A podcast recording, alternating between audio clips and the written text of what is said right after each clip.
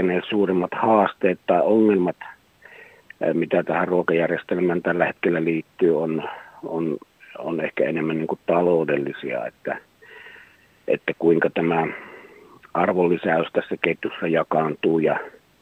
ja milla, millaisia investointeja ja uhrauksia ja, ja kuinka paljon työtä ja panostusta eri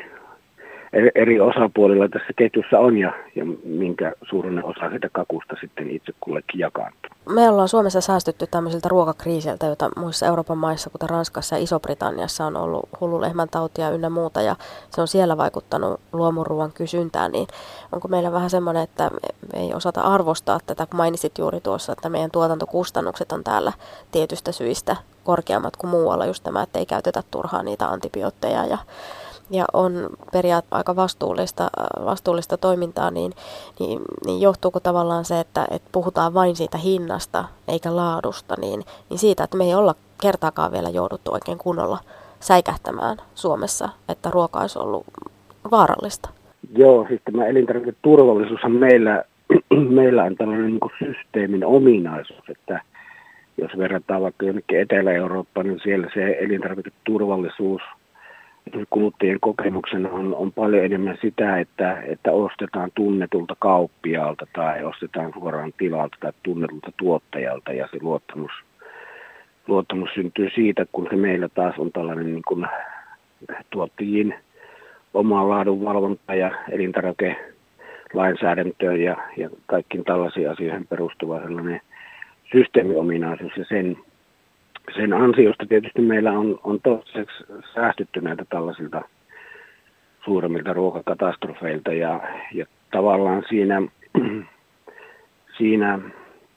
että pitäisikö sitten ruoan olla meillä kalliimpaa tai pitäisikö tämä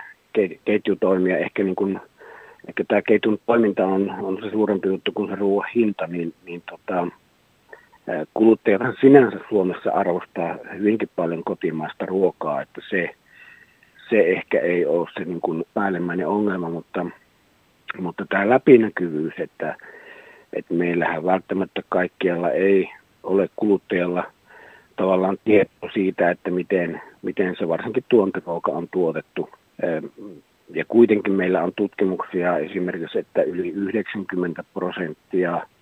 suomalaisten kuluttaman ruoan tuotannossa tarvittavasta makeasta vedestä – menee siinä tuontiruuan tuotannossa ja yli 90 prosenttia suomalaisten kuluttaman ruoan tuotannon aiheuttamista luonnon monimuotoisuuden vähentymisvaikutuksista tapahtuu sen tuontiruuan tuotannossa. Ja, ja monia tällaisia asioita, myöskin nämä hormonien käytöt ja, ja muut, niin nehän, nehän ei tavallaan siinä valmiissa pakatussa ruuassa kaapahyllyllä millään tavalla näy, vaan ne on sillä taustalla – pitkissä ja osin läpinäkyvissä tarjonta, tarjontaketjuissa. Ja ehkä tämä läpinäkymättömyys on, on sellainen,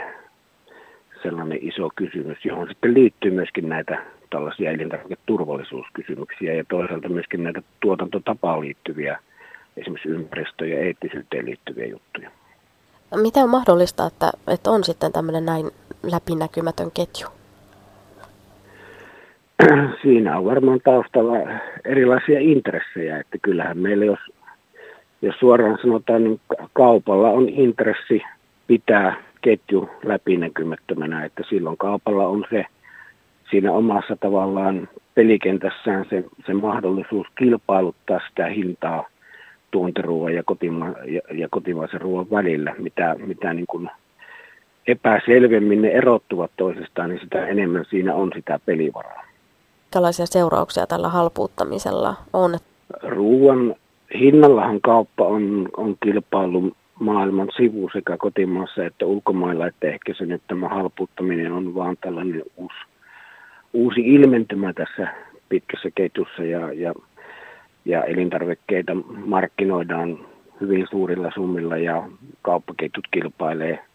kilpailee elintarvikke, elintarvikkeiden hinnoilla, niin, niin sinänsä tässä ei nyt muuta uutta ole kuin ehkä tämä aggressiivisuus ja tämä ilmiön nimeäminen, mutta että sillä,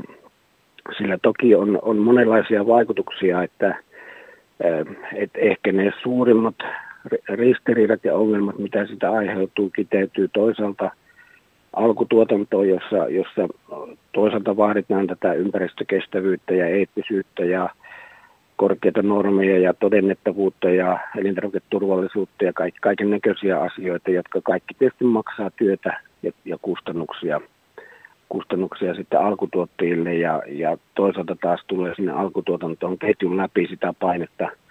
painetta, että kun hintoja lasketaan kuluttajille, niin kyllä se hintapaine menee sitten ketjun läpi sinne ihan alkutuotantoon saakka. Ja, ja toinen vaikutus ehkä liittyy sitten taas tänne kuluttajapäähän, että, että jos jos kuluttajat arvostaa kotimaista, turvallista, läpinäkyvää, eettistä, kestävää, kestävää ruokaa ja siihen liitetään sitten sellainen hintamielikuva, että sellainen ruoka ei maksa mitään ja se niin kun, hintaa voidaan laskea tällaisella markkinavoimapäätöksellä liikutella ylös ja alas, niin kuin kauppa haluaa, niin, niin siitä katoaa sellainen käsitys, käsitys että että laadukas ja tällaisen ruoan tuottaminen niin kuin maksaa vähän enemmän kuin sellaisen bulkin tuottaminen. Että siinä on niin kuin molemmissa ketju ääripäissä tällaisia pitemmällä aikavälillä aika isojakin ongelmia alkutuotannossa. Tietysti se on se kannattavuus ja houkuttavuus ja tuotannon jatkuvuus, kotimaisen tuotannon jatkuvuus ongelma ja kuluttajapäässä se on sitten tällainen ruokakulttuuri ja, ja tällainen käsitys ja ymmärrys siitä ruoan hinnan ja laadun ja tuotantotavan välisestä yhteydestä, joka sitten käy huterammaksi ja, ja, ja vinoksi.